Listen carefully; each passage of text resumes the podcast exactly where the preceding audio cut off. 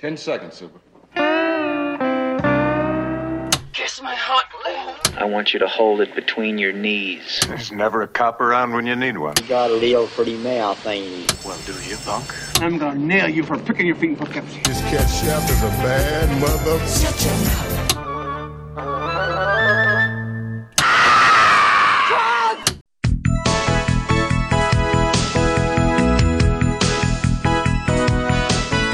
Welcome to Vintage Video's 12 Days of Christmas, where as a special treat this year, we'll be reviewing all of our Patreon poll options for December of 1973, overanalyzing what you've seen and spoiling what you haven't. I'm Patrick O'Reilly, I'm Jesse Bayless. And I'm Richard Wells. and today marks the 50th anniversary of the release of Lady Snowblood on December 1st, 1973. It was written by Norio Osada, based on a story by Kazuo Kamimura and Kazuo Koike, directed by Toshiya Fujita, and released by Toho.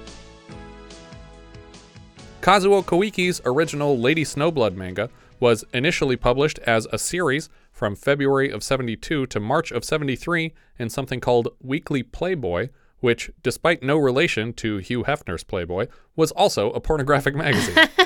and the Snowblood serial was much more sexually graphic than the film.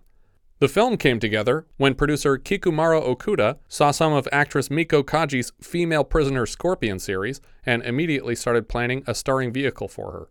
He considered an adaptation of Koike's Lady Snowblood to be a perfect match, though Koike had envisioned Tomoko Ogawa in the part, and Okuda hired Norio Osada to write and Toshiya Fujita to direct. Fujita was not totally sold on the subject matter because he did not direct action films prior to this, but when he shared the first draft of the story with Battle Royale director Kinji Fukasaku, Kinji reportedly said, If you don't direct this, I'm going to direct this. right? so Fukuda moved forward with directing it himself. Meiko Kaji was not excited to lead another revenge heavy exploitation film and was in a position to negotiate out the source material's copious nudity, as well as the opportunity to sing the film's theme song, Shura no Hana herself, which was really everybody's win because she has a great voice. She was a pop singer too at the time. kind of reminds me of uh, a little bit of the plot of uh, Perfect Blue. Sure, yeah. The film was produced on a limited budget with even a maximum 20,000 feet of film. They had the film set aside in advance and they said Oh, you can shoot this much. Wow. But the film was very well received and quickly sequelized the following year as Lady Snowblood 2 Love Song of Vengeance, though the first film had condensed the entire source series, so the second film was an entirely original story, which we'll discuss at the end. And they give you 50 feet extra film. Right, yeah. Jiang Chang Hua's 1977 film, Broken Oath, is considered to be an unofficial Hong Kong remake of the story, and the manga was readapted into the 2001 film The Princess Blade, which is basically the same story. They changed all the character names, and it's like post apocalyptic instead of being in in uh, an ancient Japanese era. That sounds good. I want to watch that. It's not really an ancient Sorry. Japanese. It's like 1883. That's ancient. Lincoln was ancient. And of course, the same story was essentially recycled into the plot of Tarantino's Kill Bill about a woman seeking vengeance and using a katana to slash her way through a handwritten list of ruthless killers. More recently, the music video for Post Malone's Rockstar has paid homage to the 1973 film. We open on a snowy night in a dark prison. We see arms reaching through the wood bars, and behind them, a woman is giving birth. The baby's POV looks around the room at the frightened hospital staff and the distressed mother. The mom turns to the baby and names her Yuki and assigns her a mission of vengeance. The camera tilts up from the scene and zooms between the slats of the wall into the snowfall outside, which is tinted red to resemble fluttering blood spatter on the breeze. We see a woman with a paper umbrella walking around a fortress in snow. She stops and listens before ducking around a corner as a rickshaw carrying Shiba Yamagenzo, leader of the Asakura Senryo gang, rolls up. The gang leader's goons argue a bit with the woman blocking the road and ultimately decide to kill her. The first man to come at her misses her, and she performs a front flip into the air and slices off his right arm in the process. He grips the violently spurting stump and swirls in the road, tossing blood in all directions. I love the jumps and how sort of superhuman they mm-hmm. Yeah. are. It definitely led to what Woo-ping has done with like Crouching Tiger, Hidden Dragon, and all the wirework stuff. Oh yeah. The next pair of henchmen attack in tandem, even as their boss instructs them to find out who paid this assassin before killing her. She slashes open their throats, and blood rockets from their necks to paint the walls around them. The gang leader is the next to face off with the woman and asks her directly who hired her, but when he tries to engage in battle, she deflects him effortlessly and skewers him through the chest with a katana. He asks her name, and she names herself Revenge. She says she's here on behalf of the innocent people he's hurt in the course of his evil deeds. As she walks away past his corpse, we hear this assassin's official theme song, Shura no Hana, or Flower of Carnage, which is memorably reused in Quentin Tarantino's Kill Bill just before the bride crosses Cottonmouth off her kill list.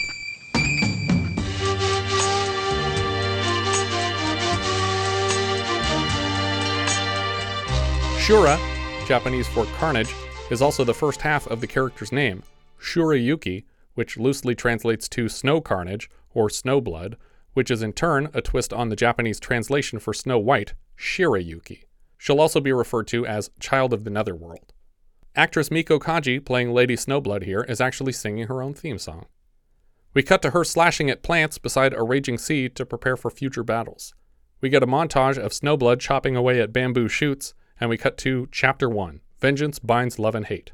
Okay, so obviously, so the chapter one thing is obviously, you know, Tarantino takes that. Yes. Um, is that just because of the manga, or is there some other history of doing filmmaking where you call you put something in chapters in in, in, Japanese, cinema? Yeah. Uh, not that I've seen, but I don't know that I've seen enough around the same time period to to judge that necessarily. Sure. I haven't seen the the female prisoner scorpion movies, um, which Meiko Kaji did before this. So it's most likely a reference to the original source material. I think I think it's specifically a reference to the well, way and this the film did and the story plot within this Right. film that references that material. Yes, exactly. Okay.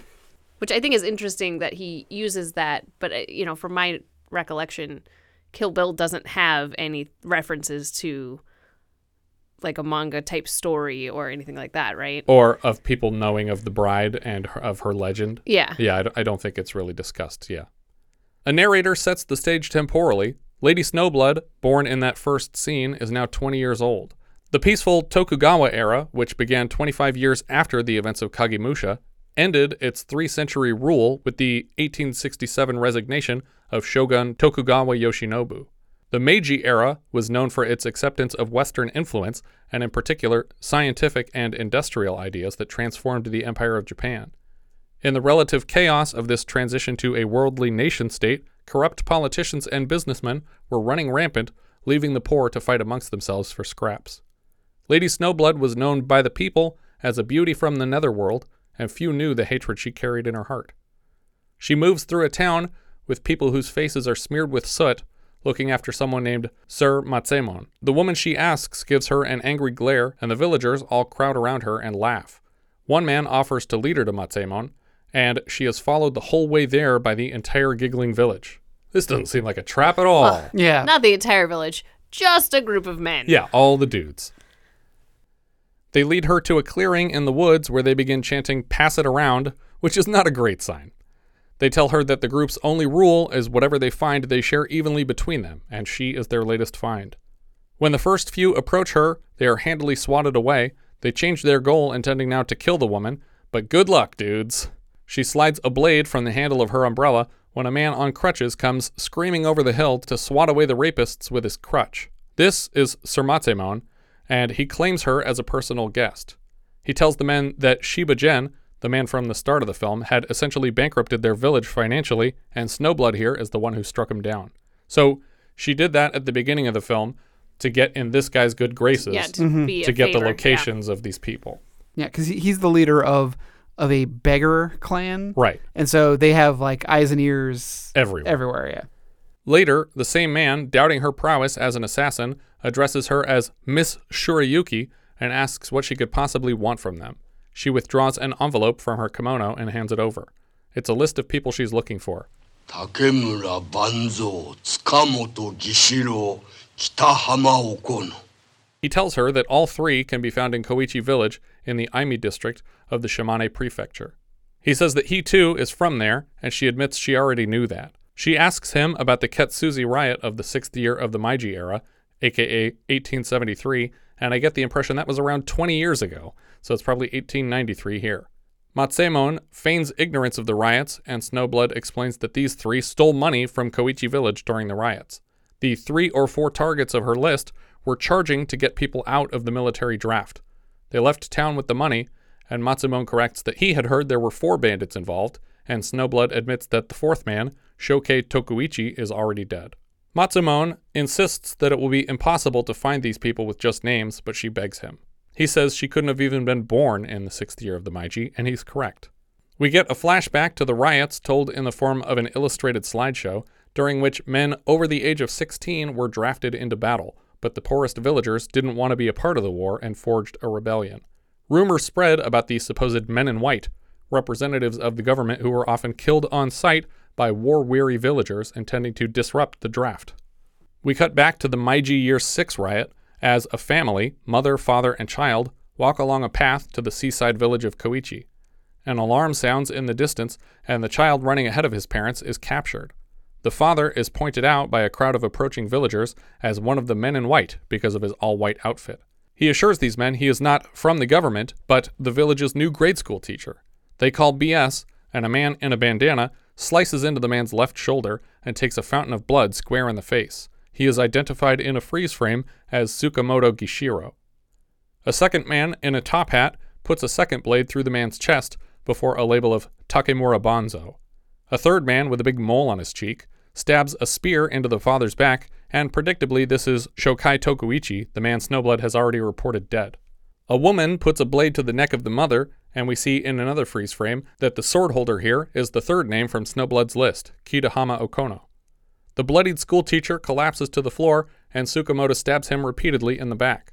A line of stationary farmers now encircle the murder but do nothing to help, because as far as they knew, this is preventing their children from being sent to war. Right. So she should kill all of these people. Mm-hmm. The woman mourns her dead husband and slowly looks up at his attackers with rage in her eyes. We see her POV looking up at the four killers, and it's not unlike how Quentin sometimes frames the four killers of Bill's Deadly Viper assassination squad in Kill Bill. I think specifically after she gets beaten up at the wedding by the four Yeah. of them, she looks up and they're standing in the same positioning. A tear rolls down her cheek. We cut to a young Snowblood walking the grounds of a temple and being graduated from her education by a reverend named Dokai. He and his wife have looked after her ever since the deaths of her parents. He urges her to forget all her anger and hatred, and then, conversely, reminds her not to forget her mission of vengeance that she was assigned at birth. That part, hold on to. Apparently, this priest is the man who taught her to be a deadly assassin. I assumed he was the narrator voice, but Yeah. I don't think he is because later he talks about himself in the third person if it's mm-hmm. him. But apparently, all the training involves being inside barrels. Right.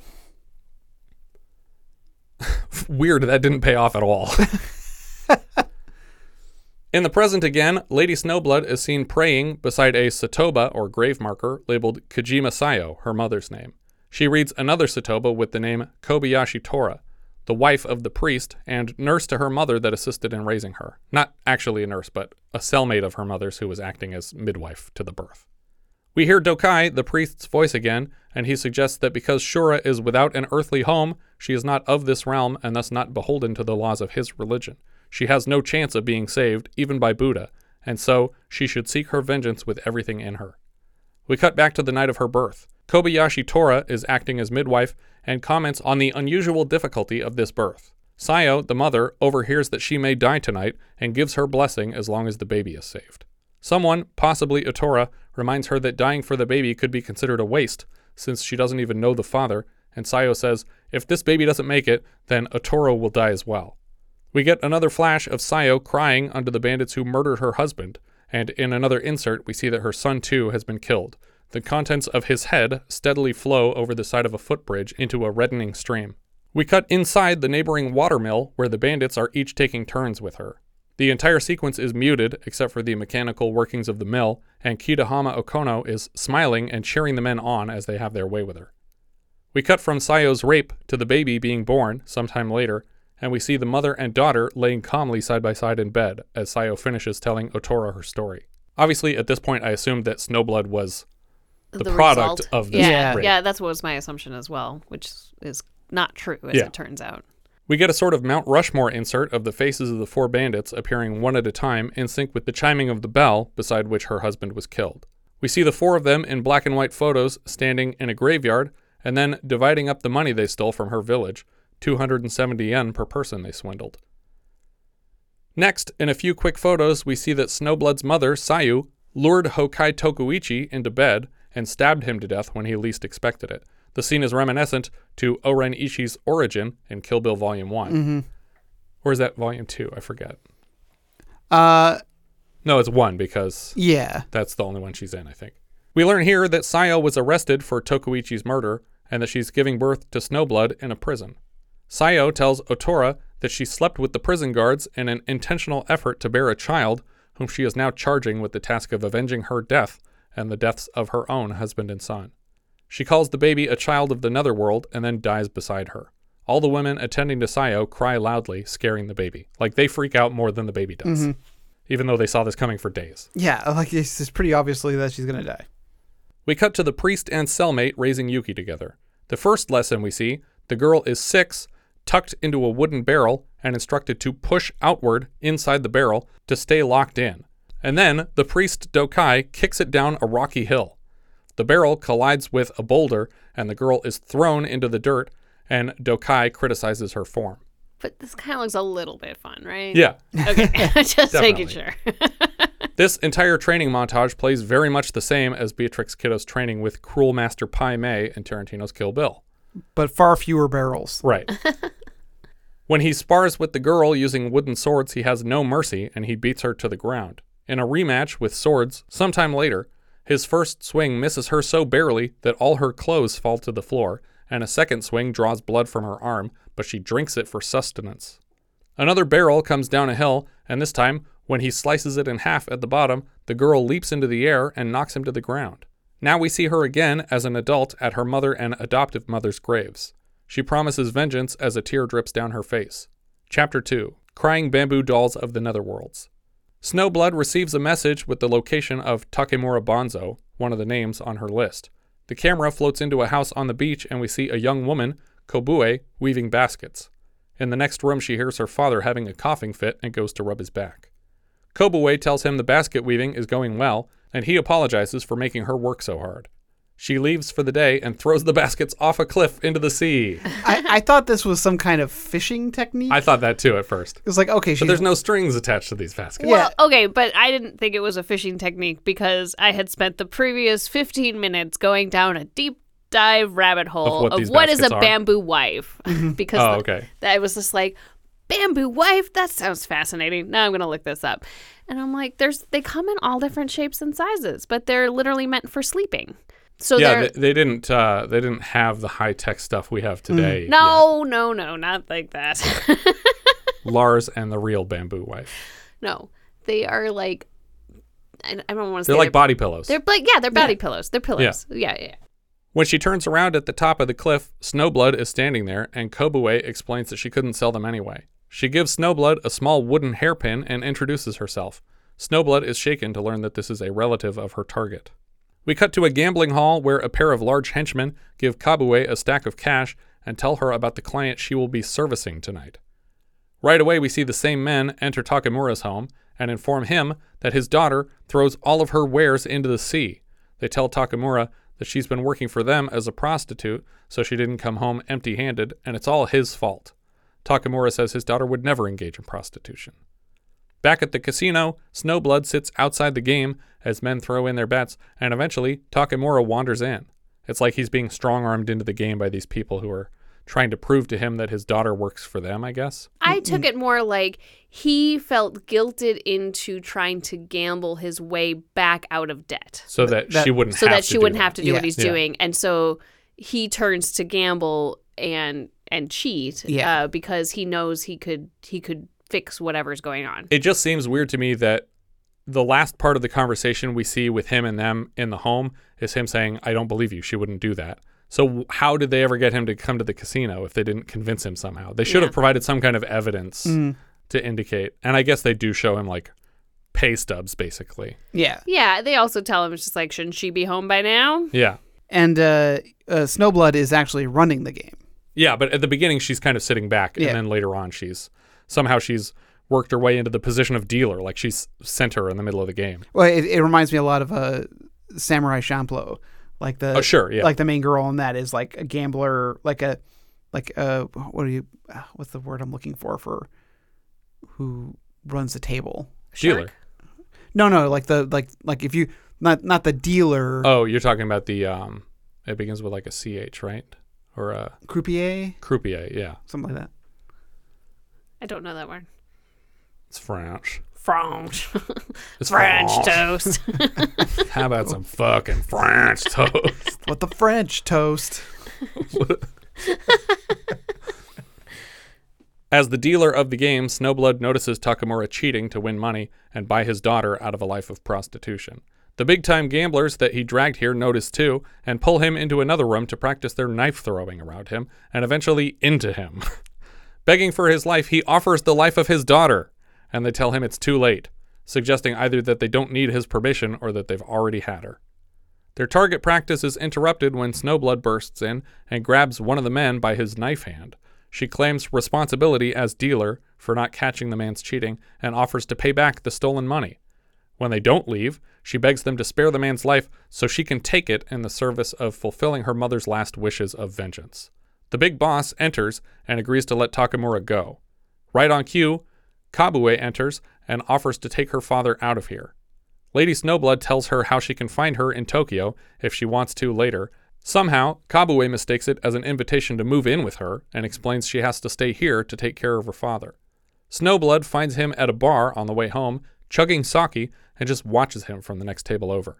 He thanks her for rescuing him from the bookies. He admits that he would kill himself if it wasn't for Kobue, which makes it that much stranger that we just saw him offer her up to save Yeah. himself. It's like, mm, no, you wouldn't. You're just a big chicken shit loser. Snowblood invites Takemura to leave together, then tells him it's time to start the journey of death, and we cut to them on a beach together. She asks him if her face reminds him of someone he may have raped in the past. Like, think of all the people you've raped. when she says her mother's name, he collapses at her feet apologizing, and then says he was forced to do it by the others. She asks him where she can find them.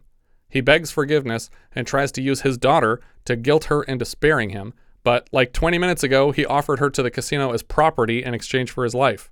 She slashes him across the chest, and the camera quick zooms out hundreds of feet into the sky. It's such a cool shot of her killing this guy.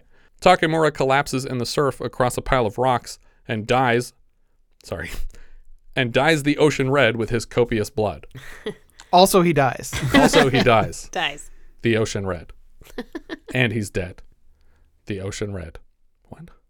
The ocean rise. that doesn't make sense. It's a good thing she did all that expert training so she could cut this pathetic lump in half while he cried on his knees. yeah, I could have friggin' done that. but but I think that's why she does this She thing. gets so mad. like she's like, I'm gonna drag your body up this Yeah, cliff exactly. throw it off. yeah.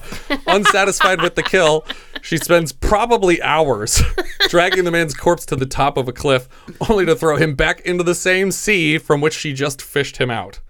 But And also, worse, now he probably landed on one of those wives. He's got a little sea wife at the bottom of the ocean. That's what I was gonna say. It, mi- it mimics the his daughter. What his daughter was doing, Yeah. Yeah. She Like- should have thrown her down too, though. Yeah, he, he lands in the basket. It's like three points. Nothing but net. we cut to a cemetery for Chapter 3 Umbrella of Bloodheart and Strewn Flowers. We zoom into Snowblood's furious face and then get a reverse angle insert to reveal the headstone of Tsukamoto Gishiro. It seems as though death has beaten her to one of her targets. She already knew this though from the earlier conversation. Right. Yeah. Or she suspected it. I suppose. No, that- no, no. She says Tokuichi is dead. That's the one that her mother killed. But we haven't shown that part yet. Well, she Or no, th- we have shown that. That was the one that looked like Oren Ishii's origin story. Well, we'll we'll find that she did get word that this guy was dead, but they did, she didn't believe it. Right. She didn't get word. She she did not know this until now. She's learning now that this guy was dead. Oh, see, I thought they said that they told her that he was dead, and she didn't believe it, and so she went to go see the. no, that was her auntie, who was the one who Okay. had been told that he died three years ago, but she didn't believe it until she found this headstone. I feel like I'm confused. So the guy said that there were four bandits, Right. right. and The mother killed one of them before. That's why she was in right, prison. right, right. That's why she was in prison. She killed one of them, which left three, Right. Mm-hmm. and she just killed one. She just killed one. This one's dead, and the third one is the woman. Got it. Okay. Yeah. All right. I'm I'm following. She's so furious at having missed out on a kill that she whips out her sword anyway and just starts wailing on this headstone until her sword breaks. And that last hit must have done a lot of extra damage because mm. the final sword hit before it breaks does the Yeah, most like damage. the critical hit. In reality, she should go back and kill Dokai, the priest, for wasting 20 years on training she could have accomplished in a couple weekends. Like, just learn how to sneak up on people and stab them in the back. These, these aren't, they don't even know you're coming after them. On her way out of the cemetery, she crosses paths with a man coming in. He sees the chip in the headstone and turns to follow her the other way. Later, at a small restaurant, Snowblood's aunt, I guess, or a family friend, she calls her auntie here, comments on how disappointed Snowblood was to learn that Gishiro is dead, but takes the comment a suspicious step further by adding, But now that she's seen the tombstone with her own eyes, well, what else can we do? It's like, that's definitely proves it. There's a tombstone. Yep. Matsumon claims the man died three years ago in a shipwreck smuggling opium to America. Auntie reminds Snowblood she still has Kitahama Okono to track down. Matsumon claims that his men are doing all they can to find her. Later in the day, the man from the cemetery catches up with Snowblood again, but she senses him following her and asks why he's here. He asks why she defaced the tombstone. He introduces himself as Ashiro Ryuri, and he's basically playing the part of manga author Kazuo Koike, a novelist for a publication who wants to adapt her story to series for publication. She tells him to leave her alone. We see him working late at night on art for a manga adaptation of her story anyway. Without her permission, the stories are published, and here we see actual illustrations from the original manga. We see a highlight reel of all the scenes that have played out so far from the source material.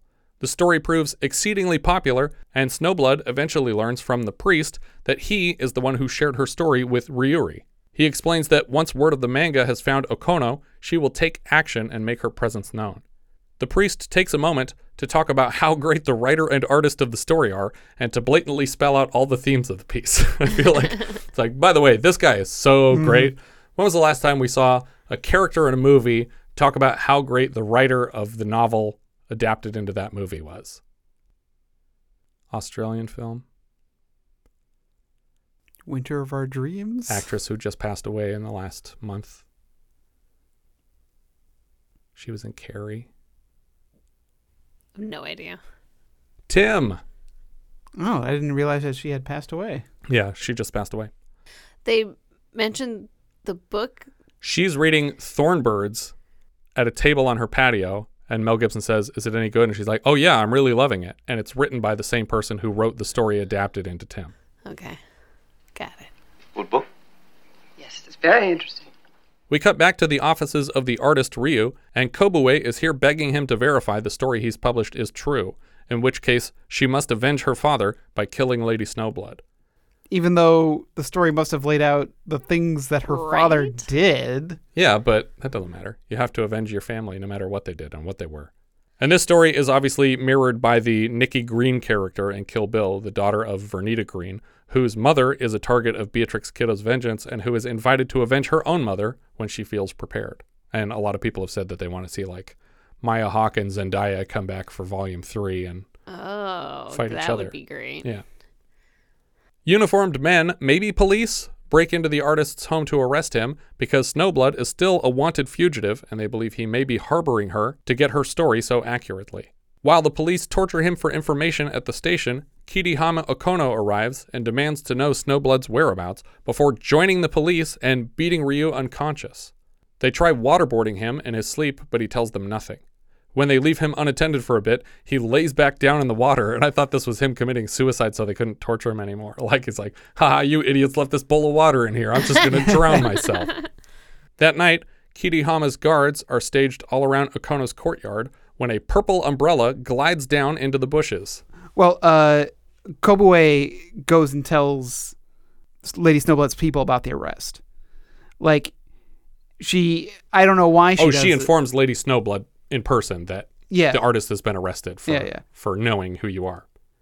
That night, Kitahama's guards are staged all around Okono's courtyard when a purple umbrella glides into the bushes. When they go to check it out, we see Snowblood behind them ready to pounce. In her own room, Okono is doing some kind of ritual in green light and miming sword work until a guard informs her that Snowblood has arrived.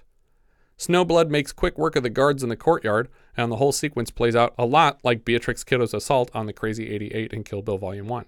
It's actually just Volume 1 that most of these pieces are coming from. There's hmm. not that much from Volume 2, which is funny because Volume 2 has Shogun Assassin and the Lone Wolf and Cub stuff. Okono arrives, having brought a gun to a sword fight, and holds it to the artist's head as if this man makes a useful hostage. And it's like, that guy wrote a book I told him not to. Yeah. Don't fucking shoot him. I don't care. You call that a spoon? yeah. I see you've played knifey gunny before. Okono takes a few shots at Snowblood until Ryu dive tackles the candle lighting the room, and they're all plunged into darkness. Just just blow it out. Yeah, it looks like he leans over to blow at it, and he just can't do it, like it's a trick candle. So he just jumps on it. I keep trying to blow this candle up, but it keeps Like, relighting. lol, I got that at the eight-year-old birthday store.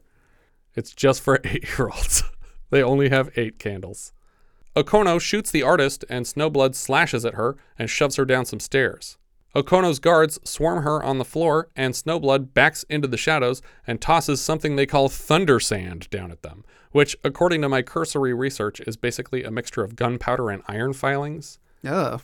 But it looks like she pulls it out of her hair, and I was like, is that the thing that the girl gave her after she threw the baskets in the ocean? well, the girl just gave her like a, It looked like a hairpin. It a had like wooden a hairpin. It had a woven end Ball. bit on it. Mm-hmm. Yeah. So potentially that could have held something. yeah, and maybe she just filled it with thunder sand. I mean, in there are several shots of her wearing hairpins that are like these red looking beads. Mm-hmm. Yeah, And maybe it it's something like sort that. of remind Beads? beads? You saying bees? Bees? no, it actually reminds me of those balls that they used to use as fire extinguishers that Oh, you yeah. would just like throw and then they explode on the fire. An ampule. I don't get to use that word very often. Is that what they're called? Yeah. Like a sealed glass container with a liquid inside. Yeah, like the stink bombs that I used to get at the Simi Valley swap meet. They were in ampules. it's a little glass thing you hold onto the top and you shatter it on the ground. Yeah, yeah, yeah. Stink up a theater, ruin a weekend. The guards caution each other against breathing in the powder, but Snowblood maneuvers through the clouds and slashes them all to death. Snowblood looks around and realizes that Okono isn't here. She follows a trail of blood into the back room and finds Okono has hung herself in her own office. Snowblood is livid to find another of her targets dead by someone else's hands, this time her own. Snowblood is so furious, she slices the hanging torso in half and blood rains down. Yeah. Uh, I would have done this anyway, whether I was mad or not, just to make sure. She wasn't faking it. yeah. It was like, At first, I thought she had painted her face to make her look, and that the fact that all the blood is raining out was a sign that she was still alive. yeah. Yeah. Because 'Cause but she kinda she look- hasn't been hanging that long, so it's possible that she would still have that much liquid blood moving around. But also, it, it kind of seems like she looks at like Yeah, I, I thought she like does look real dead. I thought Lady Snowblood thought she was alive because as she's rotating, her eyes look at her. Yeah. And I thought, oh, she's still alive. She's just faking, and she couldn't keep her eyes still. And Yeah. that's why she cut her in half. I was like, oh, but I But in the aftermath, she's so angry that it's clear Yeah. she was like, "God fucking damn it!" and just chopped it in half to to be gross. A curtain lowers behind the hanging woman, and I wanted the whole movie to have been a prank, and this was a banner explaining the joke, but she just cut an actor in half by mistake because no one expected that move. Her mom comes out, and she's like, "Oh my god, what have you done?" Ryu tries to comfort her in the wake of this disappointment, and sometime later, we see the artist trying to write chapter 4 of the Snowblood story when he is visited at his office by a man in dark glasses. He's able to recognize this man as Tsukamoto Gishiro, the last name on Snowblood's list, who had faked his own death at sea. Turns out he also faked Okono's suicide to convince Snowblood that there was no more vengeance to be had. So he claims to have hung her there. Like he mm-hmm. Yeah. grabbed her, hung her, and then ran out of the building. That was real quick. It's like she was gonna Like, kill her she was anyway. being chased down. Yeah. They were moments away there. but he's really good at like running all of a sudden, though. We'll find The out. only reason to do that would be if Okono knew that he was still alive and had faked his death. Because otherwise, it's like, why bother? Like Snowblood's gonna kill her anyway. Just let her do it. yeah, but oh, I mean, yeah, I guess Either way, the threat's gonna be liquidated. it's possible that that she didn't know. Like, he's like I don't know if he know she knows that I faked my death or not. Like maybe, Maybe. If, if she if she thinks I'm still But alive, I, I think if he definitely knew that she was in on it, that he'd worry that Snowblood would like torture her to get that information. Mm. I don't know how more people don't know that this man is alive because Because he doesn't change his appearance at all. and he goes into this whole spiel here about how basically there are no weapons get get sold in Japan without him, Right. even to the government. So Yeah. like, there's got to be a large number of people who work with him on a regular basis, And none of them recognized him from his time as a high profile as a smuggler. Criminal. Yeah. yeah. I mean, and they don't even say what his alias is. Right. Yeah, he never gives a fake name. He just mm-hmm. says, the guy you knew as Gishiro is dead. That's all. I am Sheer Joe. Yeah. It's like French lieutenant's woman changing her name from Woodruff to Roughwood, just switching the syllables. He's here to inform Ryu that he knows all about Snowblood and isn't worried. He's here to provide weapons of war to the Japanese Empire. He offers Ryu a place in his organization, but he refuses. Unclear so far their exact connection to each other, but we'll learn it very quickly. After the man leaves, Snowblood drops by, and Ryu drops a couple truth bombs on her right away. The first is that Gishiro is alive, and the second is that Gishiro is his father, yeah. which explains why he was at the cemetery that day and noticed his father's grave was Right. defaced. So he was specifically going to that yeah, grave. it's like I just fucking put these flowers down and you cut them up. Also, like she could have caught up with that rickshaw real quick. Yeah. Well, he stopped her though because she did turn to go after Yeah, it. but Um, but why? Because he didn't want his father to die. But yes, he does. Oh yeah, that's right, he does. I don't, I don't get why he stops her. that's a that's a great point. Was he worried about her safety and her ability to get to him with the other people that were with him? I, I guess, but it, she's more than capable. Yeah.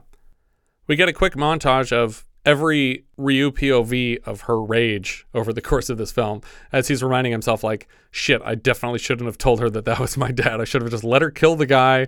And then, you know, that's that mattress man. Let, let's part ways. See now, okay. So at this point, I was thinking it's her brother, Right. Like at the beginning, because I'm mm-hmm. like, oh, maybe he wasn't dead, and maybe that guy came back and it's just like, you work for me now. You are my son. Oh, I thought you meant the other way around. That that is his father, but that she is also Gishiro's daughter. Oh no, no, no! I didn't think about that. I, I mean, yeah, that could be. That, but I was thinking they were half siblings, and that this guy just didn't remember that he wasn't actually the guy's son, and it's her brother. yeah, no, that's that works he's too. helping her give- stepbrother, her stepbrother, and he's helping give vengeance. Half brother, not stepbrother, half brother. half brother, yeah. Yeah. Same mother. Chapter 4 The House of Joy, The Final Hell. that doesn't sound like joy. We see Snowblood in a carriage later, pulling out the handle of her umbrella, which is actually a sheathed katana, and tucking it into the back of her kimono. The carriage pulls up to a charity masquerade party. The inside is another similar set to Tarantino's House of Blue Leaves from the end of Volume 1. Among the women dancing in masks, I think we're meant to see Banzo's daughter Kobue here.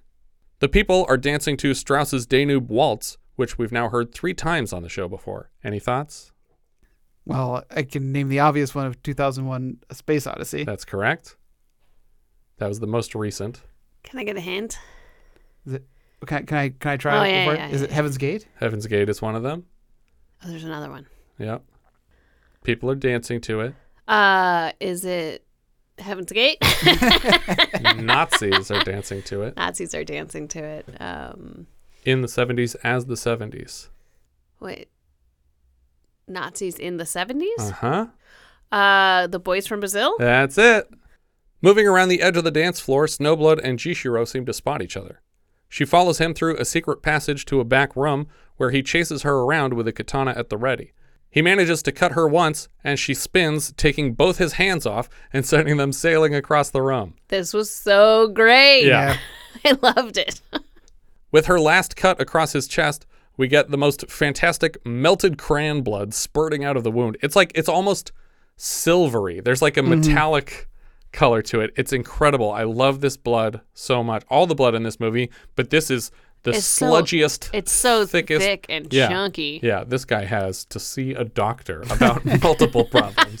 His his recent handectomy and his syrup blood. so many issues. You seem to have lost a number of hands. Show how many stumps. Show me on your stumps how many hands you've lost. When she gries, when she gries to toe for the gr- cur- crab, when she tries to toe for grace. Are you having a stroke right now? Well, you're giving the my news. blood syrup. my brain has blood syrup. When she tries to go for the coup de grace, Ryu wrestles her sword down, and together they notice a seam in the makeup around his father's face. When they peel it back, they see Gishiro has faked his death yet again. I, I love that it okay i love that it really kind of mounts it's just like oh this it's not just a seam in the makeup it's like the fake, Mm-hmm. uh, beard starts to peel up and they peel that off they peel the fake mustache off and then they start It's to like, like, oh, the chin's coming up. lift the chin They just And keep they- digging through his head. It's like- and then they cut to a wide and they peel the whole face off. Yeah. yeah, but it's like maybe he was just wearing a fake beard Yeah. to to to hide his identity. Not a real beard. Bring the beards. 100% not a real beard. I was telling Jess though I would have liked it if he peeled this mask off and the face was the son's face and she looks over her shoulder and starts He's gone. peeling off the son's face and the father is standing there and they start fighting again immediately. it's like, wait, wait a minute. Hold on. Was he just trying to kill me? He was on my team, wasn't he? As she peels another face back and it's Tom Cruise. It doesn't make sense. No, no, it's John Travolta. John Cruise. What? It's both of them. and Nick then it's. Nicolas Cage underneath. Yeah. That's good. Snowblood senses they're being watched, and Ryu breaks the mirror across the room, revealing a compartment inside. and then Gishiro stupidly steps into the middle of the small room to reveal himself before running away. After he's not in there to begin Right, with, it's and an then empty he room jumps and it's back like- in like evil cartoon villain. Like, whoa, here He's we like, go. fuck my wallet. And he comes back and he runs off. Uh, it- for sure, what happened was he was supposed to be in there, and they broke the glass, and he wasn't on on the in the room that he was supposed to be. So he runs out. It's like, no, it's too late. We Yeah. broke it. You gotta Yeah. run now. We had one mirror. We can only afford seven years of bad luck. We only have 20,000 feet of film to work with. It's also possible that it was like, don't come out until after the glass shatters because we don't have insurance. like, wait until this Mm. it thing wasn't fake glass, Yeah, and they're it's like, you can't literally be behind it. Yeah. But but there's like a chair in there for observing, as if he had been watching or uses this often to watch, watch other Right, people. yeah. But there was another chair that was set up. Like yeah, not in use, like put Right. aside and upside down on a table. It's like, Yeah. do you have guests with you in here? Yeah, Sometimes, you know, you don't want to watch your entertainment alone. Snowblood chases him upstairs and they continue fighting along the second story balcony overlooking the dance floor. Well, they they uh, her and uh, Ryu go in, but there's two separate set of stairs, Right. and they don't know which one he went up, so they split up. The sun goes up to the right and she goes up to the left. Vice and it turns out, uh, maybe. Anyway, Ryu has a sword trained on his father when his dad pulls a gun. Oh, this is really the knifey spoony moment. Yeah. Yeah, Snowblood seems to threaten her mother's rapist telepathically, mm-hmm. assuring him that this is the culmination of 20 years of training and she's about to murder this guy. Ryu pushes his father against a wall and takes three shots from the gun. Gishiro gets a fourth shot over his shoulder, grazing Snowblood's cheek, and then she charges full speed, crashing her katana through the artist's back and pinning his father to the wall with the same thrust. Father and son shish kebabbed, she pulls the sword back and takes a final bullet before she gets one last good swipe at Gishiro's throat, coaxing a majestic fountain of blood, not unlike the one from Shogun Assassin, that even the victim was impressed by. But to have it happen to my own neck is ridiculous. Outside the club, Snowblood stumbles through the falling snow until Kobue, daughter of Banzo, appears from the shadows and plunges another blade into our heroine's chest. The famous Shura no Hana theme plays again, and Snowblood continues invincibly through the snow. She finally collapses and squeezes a handful of snow until it crunches hard in her hand, and she presses a lump to her face to sob into. Her life's work is complete. When the sun rises the next morning, she stands again because the writer had already basically decided on a franchise approach to this mm-hmm. property, and an animated blood spray fills the screen from the outside to the center, and the film ends. Yeah, I love this end because I was I was pretty sure she was dead, and then Yeah. and then they brought her back, and I was mm-hmm. really glad because I'm like it felt like a rebirth because Right. she, mm-hmm. they had already basically established that there is no life for you. You are not a human. You are this thing that only seeks vengeance. Right. And she's not necessarily in geisha makeup, but she's very pale for the whole movie. Yeah. And when we see her in the the light of dawn, it's the first time that she has any kind of skin tone because it's like she's finally a person. She's not of the netherworld anymore. Yeah. Yeah. and does but does uh does Kobue have to kill her again, or does she count that as a kill and go, I avenged him? All I had to do was stab you. Yeah, That's Yeah. enough. She got her stab Just in. got a I little think it's good. In the sequel, uh, 1974's Lady Snowblood 2 Love Song of Vengeance, we start with Snowblood still on the run for these killings, and no amount of men thrown at her are able to bring her in. Eventually, she surrenders out of boredom, basically, and is sentenced to death. Her carriage is intercepted by bandits on her way to execution, and they employ her as a spy. She poses as a maid to an insurgent in a small village and keeps an eye on the man to locate a secret document in his home, but the man earns her trust and she switches allegiances to join his cause.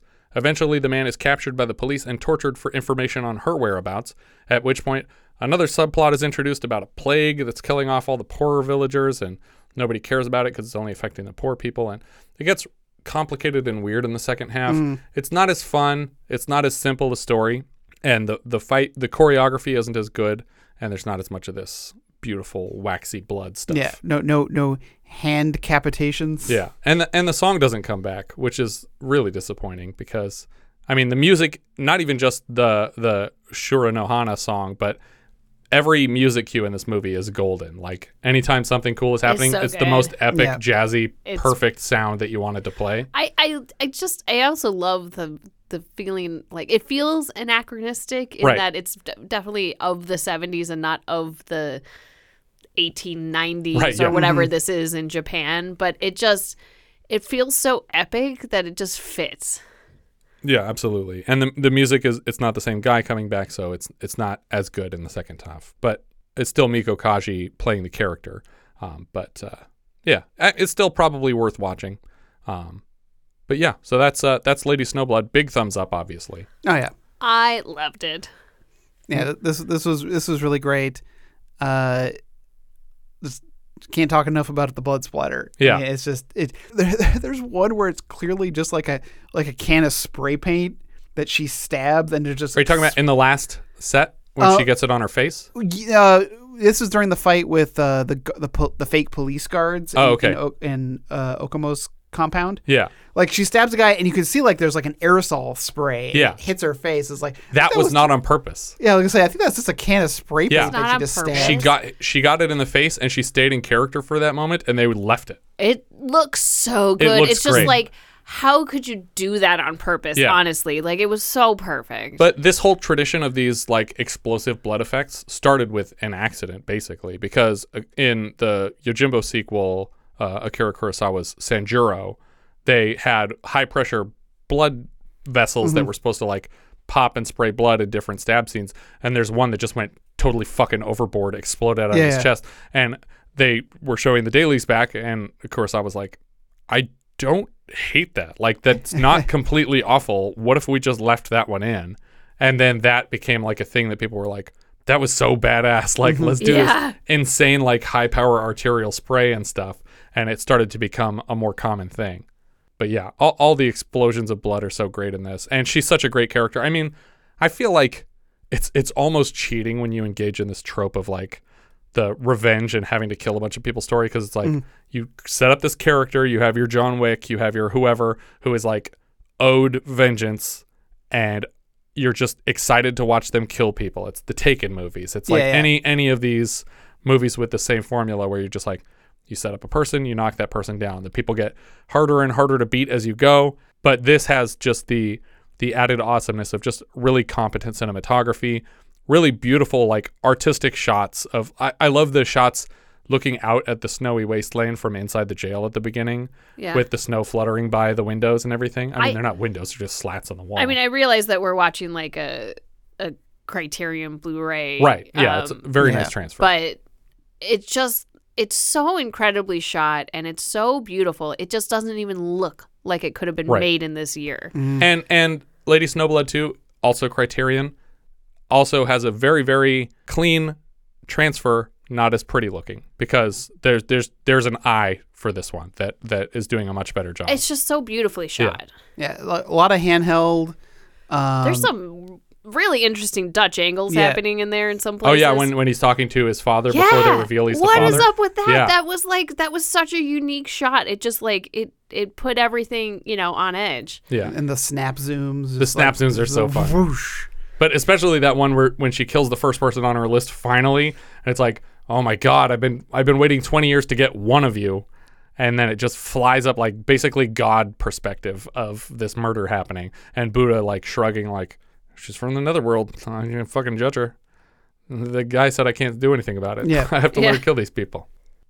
Yeah, it's amazing. The director here was Toshio Fujita. He returned the following year to direct Lady Snowblood 2 Love Song of Vengeance, but it's not coming from the source material of a manga. So you basically don't have a full storyboard of your movie when you sit down to start. So you have to pick the camera angles, and that makes things harder to uh, be artistic with. The first writer credit is for Kazuo Kamimura, who also has a story credit on Snowblood 2 and a story credit in 2001's The Princess Blade, which, as I said, is a very loose adaptation of the same story.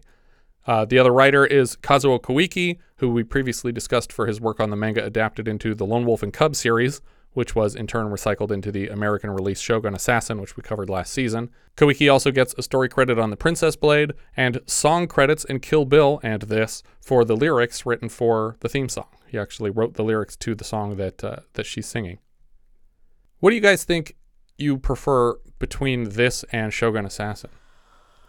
That's a hard choice, right? Oh, I think that is hard. I feel like I have to watch them back to Yeah, back that's probably in true. order Yeah. to to decide. I they, they I think off have the top of my head. I would go Shogun Assassin, but I, I need to rewatch I, them both. I think I would too, just because I think there are just more kills in Yeah. Shogun Assassin, and this one is is limited in that she's only really going after the the three people. but this one has a lot more art to it and a lot more color and like vibrancy to yeah, Shogun Assassin is too long. Nah. So good. You should you should have to watch Lone Wolf Cub 1 and 2 cuz it's originally two full movies. Oh, I was making a reference to Kill Bill Volume 2, oh, where BB wants to watch Shogun Oh. Assassin, and he says, no, Shogun Assassin is too long. no. we'll watch Shogun Assassin. The other writer credit was for Norio Osada. He also adapted Snowblood 2 and later anime feature Wicked City, which is a whole nother crazy Yeah. thing uh, that you should check out, though. Uh, the music here is from Masaaki Hirao.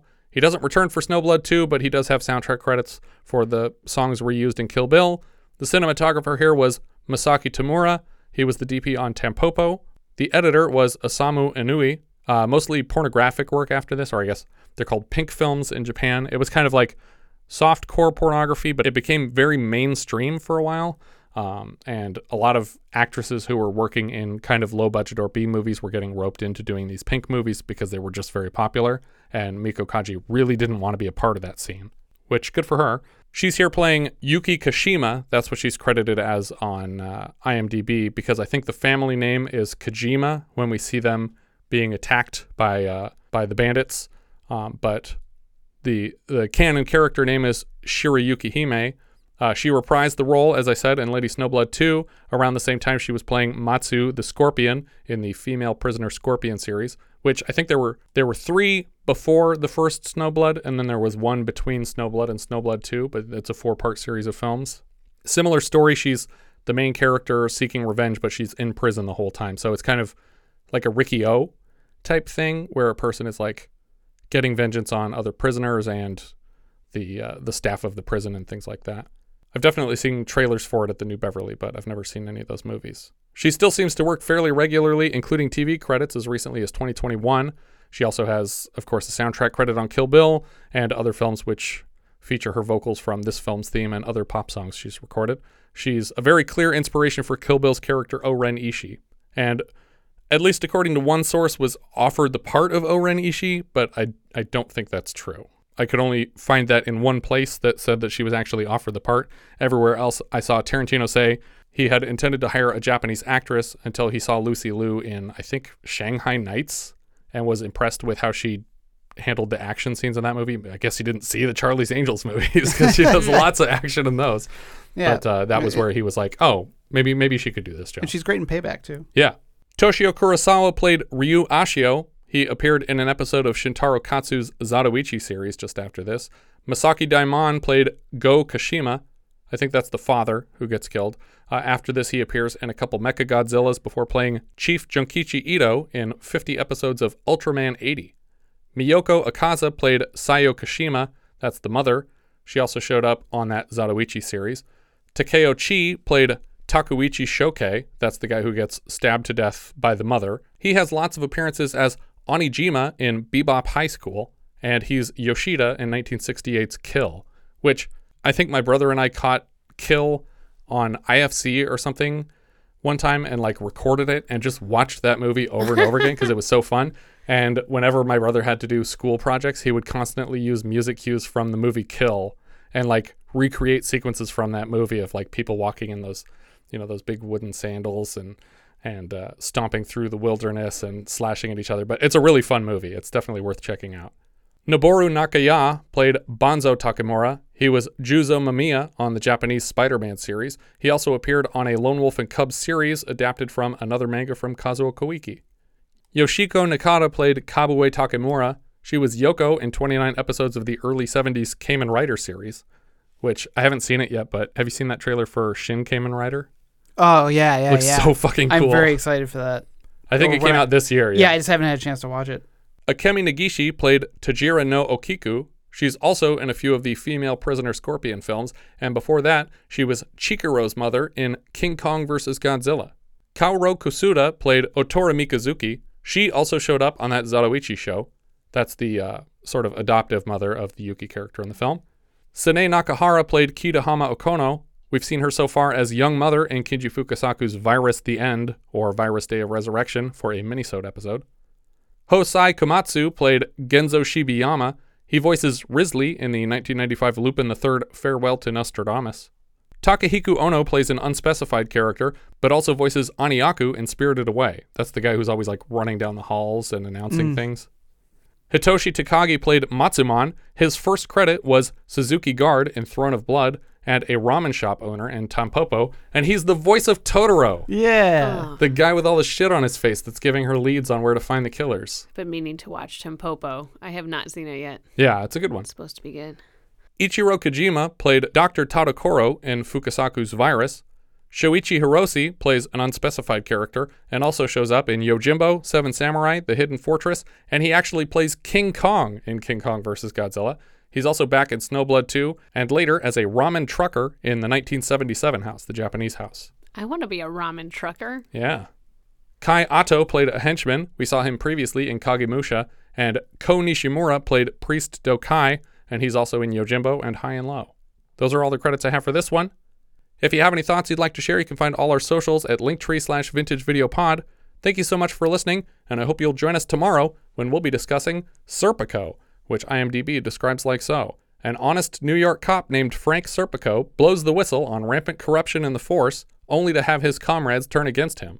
We leave you now with the trailer for Serpico, aka Prince of the City Zero. Yeah. Frank Serpico.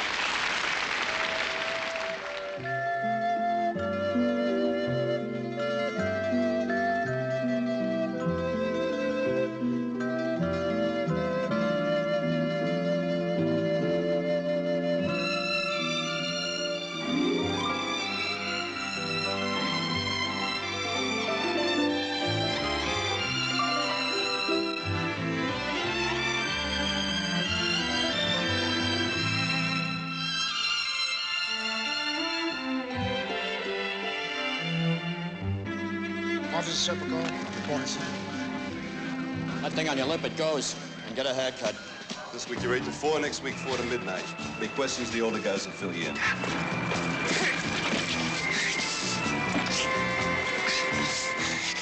Okay, who are your playmates? Hey, Frank, you want a piece of this? How come you didn't stay for the fun? That's not my kind of fun. Save yourself. Hey, Frankie! How you doing? You keep asking me that. What's the matter with you? Well, I thought you were coming over to the house. Margaret invited Marianne over. Hey, Pasquale. I'm gonna tell you something. See, all day long, I work with cops, right? Mm-hmm. Now, when I go out, I see Marianne. Her father's a cop, her brother's a cop, her uncle's a cop. I got a feeling she's a cop, too. I must have been nine, ten years old. I was this big. All my life, I wanted to be a cop. It's like I can remember nothing else. So what do you think, Frank, about the money? I don't know. But I'm not broke, and I don't have a family. You want to stick my neck out? It's already out, Frank. Not taking the money. What's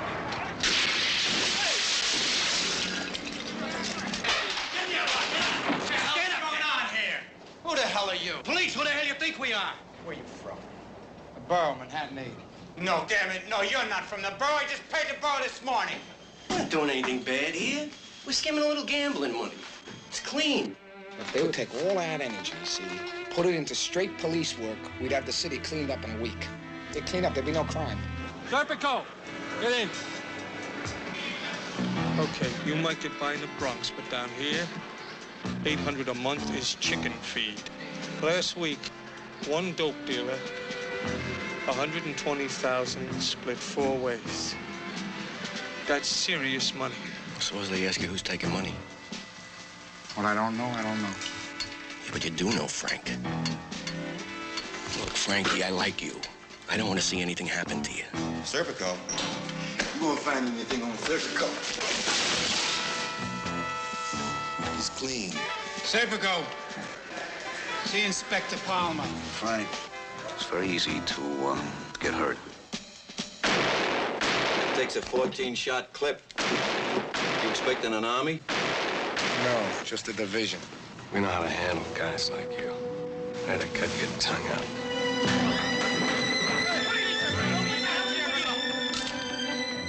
There are many sides to Serpico. A hero who was hated, a loner who was loved, and to some people, the most dangerous man alive, an honest cop. Al Pacino is Serpico. The man, the book, the movie, the performance, the shattering impact of Serpico.